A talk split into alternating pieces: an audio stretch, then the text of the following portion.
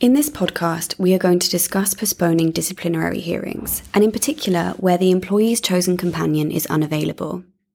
So, to begin with, we will give an overview of what the law says about the right to be accompanied at a disciplinary. It's an interesting right because it's quite separate in many ways from the rest of employment law.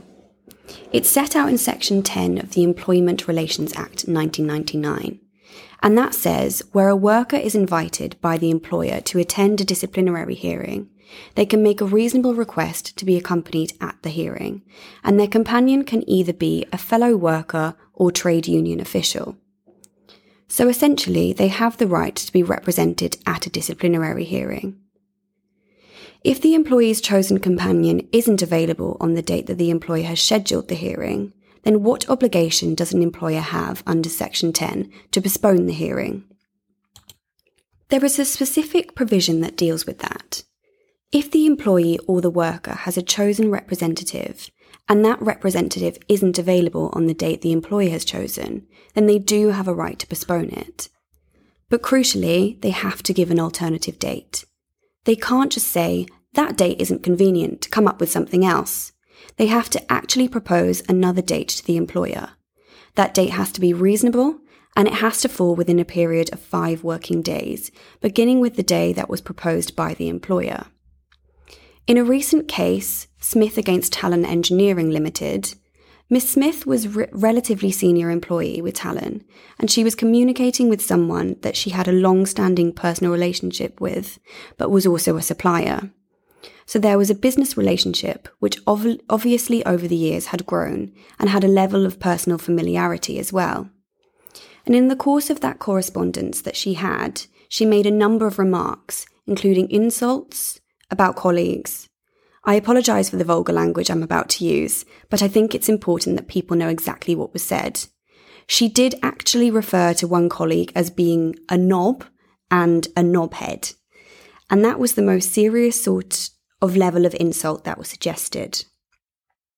The employer took this very seriously and regarded it as potentially gross misconduct and potentially a breach of their bullying procedure.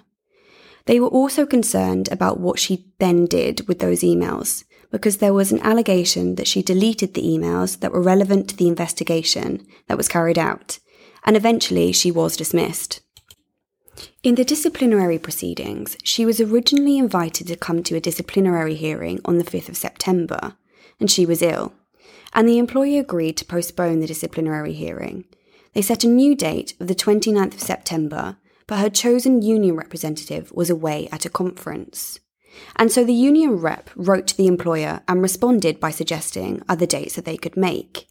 They gave a range of dates in October.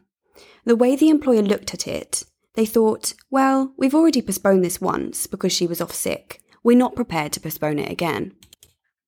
Miss Smith then said that if her representative wasn't, wasn't coming, she wasn't going to come to the hearing, and the employer decided to proceed with the hearing in her absence. The tri- tribunal said that the dismissal was unfair. They focused on the is- issue of postponement, and they focused on two things. First was that they First was that they said a reasonable employer would have agreed to that postponement. It was a relatively short postponement. They gave very clear dates when they would be prepared to go ahead, and the tribunal felt that a reasonable employer would have agreed to that. And secondly, they probably took this as being a more important point, that the employer had then gone ahead and conducted the hearing in her absence and they said that there are only limited circumstances in which it would be fair to conduct a disciplinary hearing in the employee's absence. The case went to appeal, and the employer's appeal was unsuccessful. During the appeal, the employer raised the points that the tribunal didn't look at Section 10 or the ACAS code, which both specify five days. The Employment Tribunal rejected the argument, and what they said was these are two separate rights.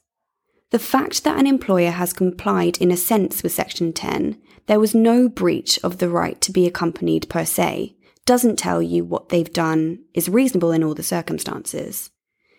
I think where an employer might be more justified in refusing a postponement is if you're just getting a blanket refusal from the employee or the representative saying, no, we can't make that, and no counterproposal. Or the counterproposal is set so far in the future that the employee feels it really can't wait any longer. Thank you for listening, and we look forward to you joining us next time.